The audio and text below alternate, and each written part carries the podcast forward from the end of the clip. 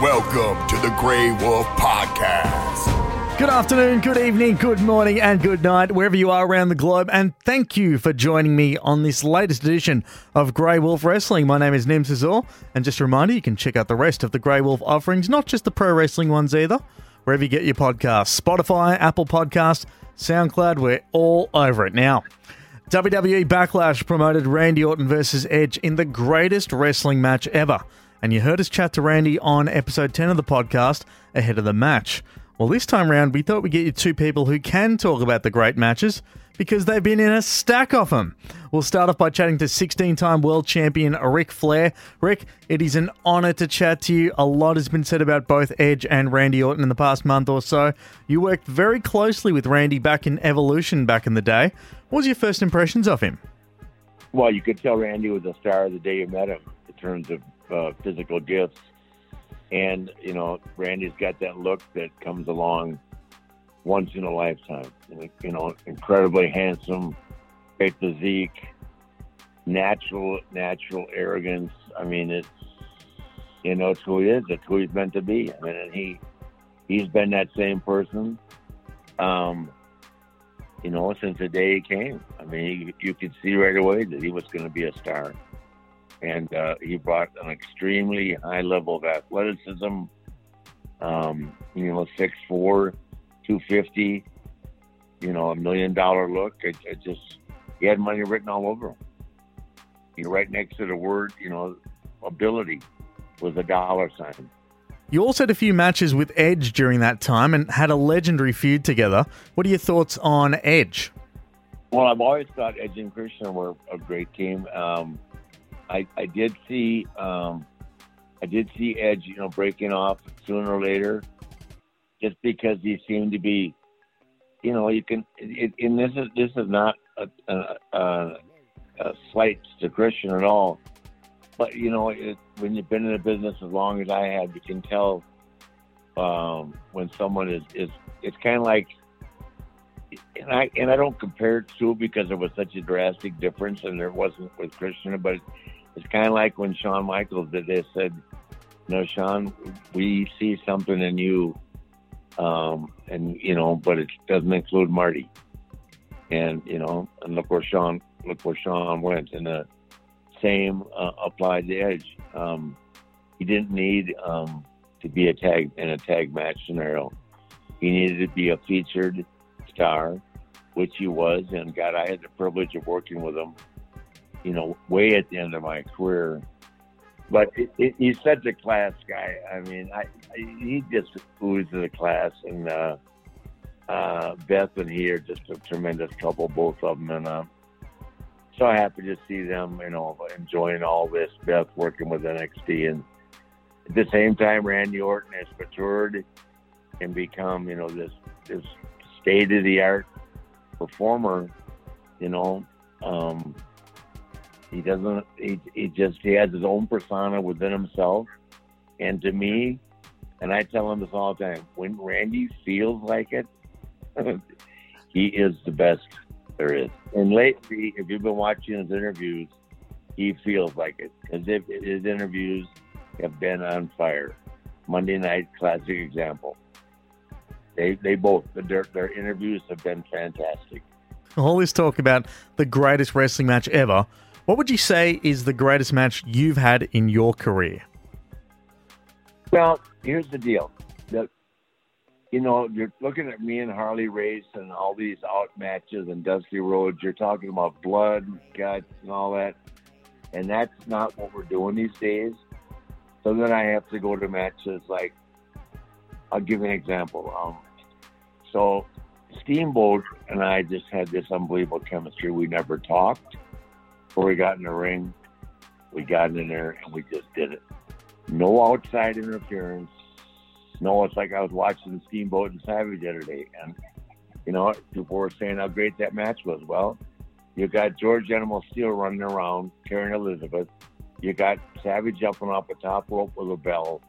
I mean, you got, you know, 30,000 things going on outside that make the match exciting. Put the two of them in the ring alone, side by side, and let's see the match. That to me is, I know it's a harsh criticism, but it's the truth. You put me and Steamboat in a match, whether it's for 1 minute or for an hour, and I, you know, as far as being solid, tight, crisp, and nonstop, you know, no rest holds, or what I guess what everybody calls it now, and that was Ricky Steamboat and I, and it was good versus evil, pure right down the middle, and that's what people like, and that's just what they are. Cannot fault that at all. Rick, it has been an absolute pleasure to chat with you here on Grey Wolf Wrestling. Going from one Hall of Famer to another, our next guest is the first man to win the WWE Grand Slam. That's capturing every single title on offer. Now, a lot of greats have done it since, but he was the first one to do it. I'm talking about the Heartbreak Kid, Shawn Michaels. HBK, welcome to Grey Wolf Wrestling. How are you going? Very good. Thank you, sir. That is great to hear. Now, at Backlash, we're going to see Randy Orton take on Edge in the greatest wrestling match ever. What was your reaction when you heard about it, and do you have any advice for those two to live up to the hype? Well, so, again, and I mean this lovingly, because I there's so many things about the wrestling business that I don't know. At first, when I heard about it, I was thinking to myself, man, I got to see that. I did not know it had not taken place yet. So I was asked to do interviews for it on SmackDown.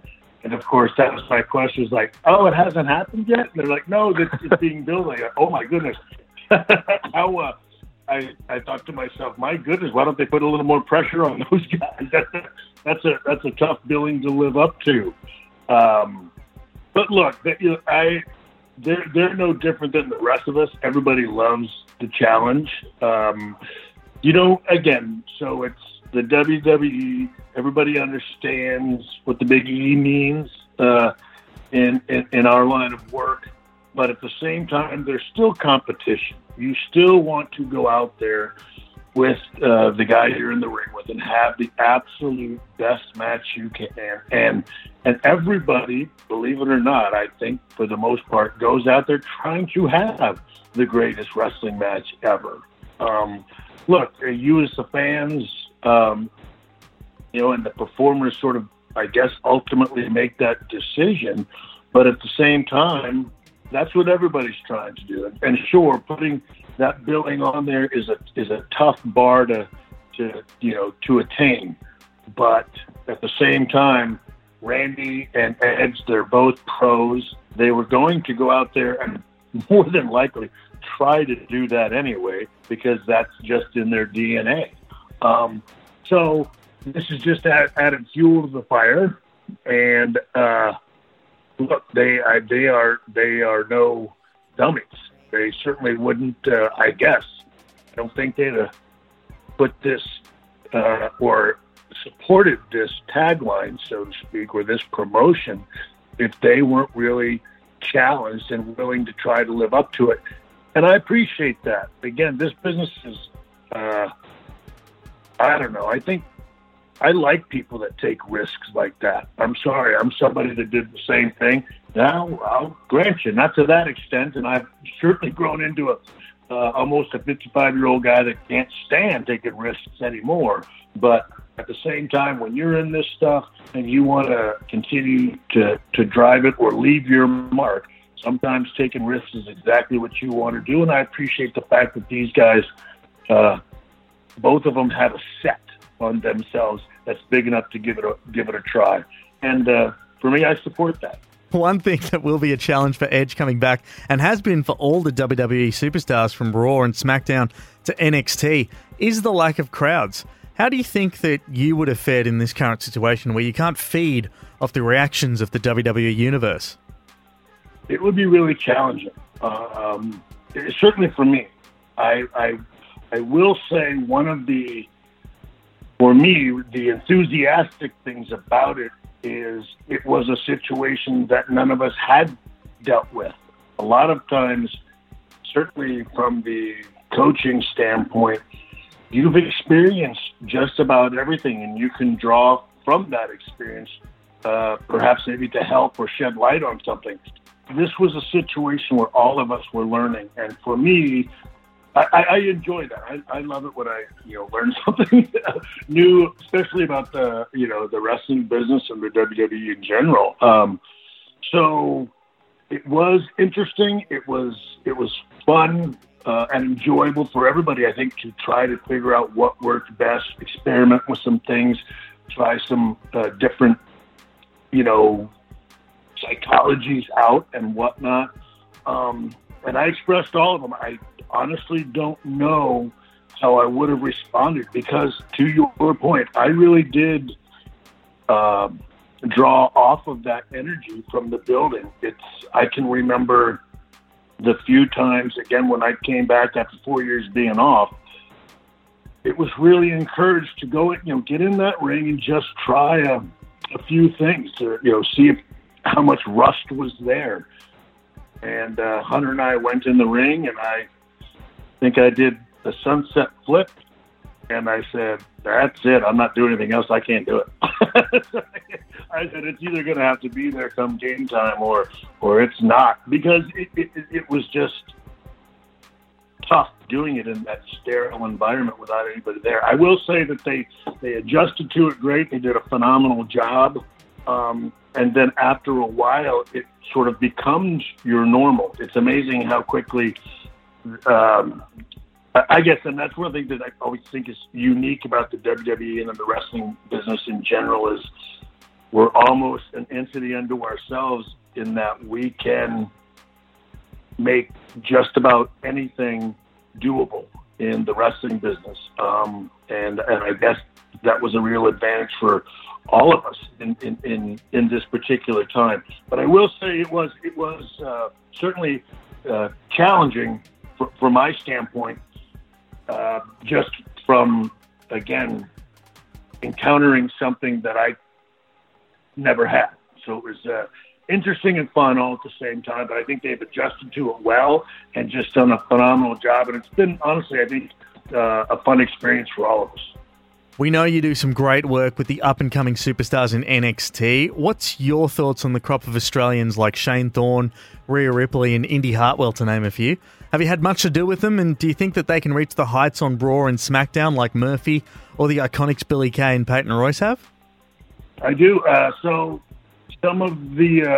Shane Thorne, a little bittersweet for me because I was going to have an opportunity to have him in the UK, but I'm thrilled for him. Obviously, Shane's put in so much work. He's been such a leader for us at the Performance Center. So I'm thrilled for him and his success. I think everybody would agree. Come on, Rhea Ripley's ceiling is, let's put it this way, she hasn't reached it.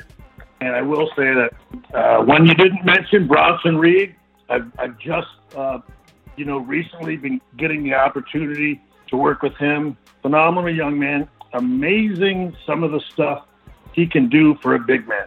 So I think Bronson's got a lot more legs to him than what we've seen thus far.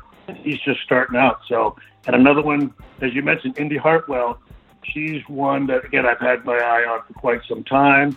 And again, this pandemic sort of made it a little tough on me because, again, her and Shane were two people that I was going to see if I could finagle into my NXT UK version. So still have some of those intentions for people, but again, because there's so much, there's so many questions right now for some of them that I don't know what the future holds. All I know is that right now, Shane and Brendan Pink are getting advanced, to Raw and SmackDown, or at least one of them. And that's huge for them. And that just sort of came out of the blue. So I would say, again, the Australian crop altogether has just been doing phenomenal work. And that's one of those things, again, to your point, I think that's been a sleeper. It really has. That's something that I don't know that we often maybe focus on as much as we do. That is a big move. That is a big commitment for all those talents that make that move to Orlando in hopes to advancing their careers in the WWE. And I'm always impressed by it. And the thing that I enjoy about all of them is there isn't a one of them that isn't, honestly, a wonderful human being, which is always a huge plus. Oh, here in Australia, we knew how good they were both in the ring and out of it. So I'm quite happy to hear you say that. HBK, it's been an honor to chat to you. It's been a real thrill. Stay safe and all the best. Thank you. A big thank you to WWE Hall of Famers Ric Flair and Shawn Michaels for joining us on Grey Wolf Wrestling. The Grey Wolf Wrestling Network is firing on all cylinders. If you're a wrestling fan, make sure you check out our archives. And if you'd like to see more of us, give us the old 5-star review and share the love. Like us on the socials too. Grey Wolf ENT on Facebook, Twitter and Instagram. And make sure to check out the other offerings from Grey Wolf Entertainment. AFL, hoops, music, pop culture. It's an absolute treasure trove of good stuff here. So get your eyes and ears all over it.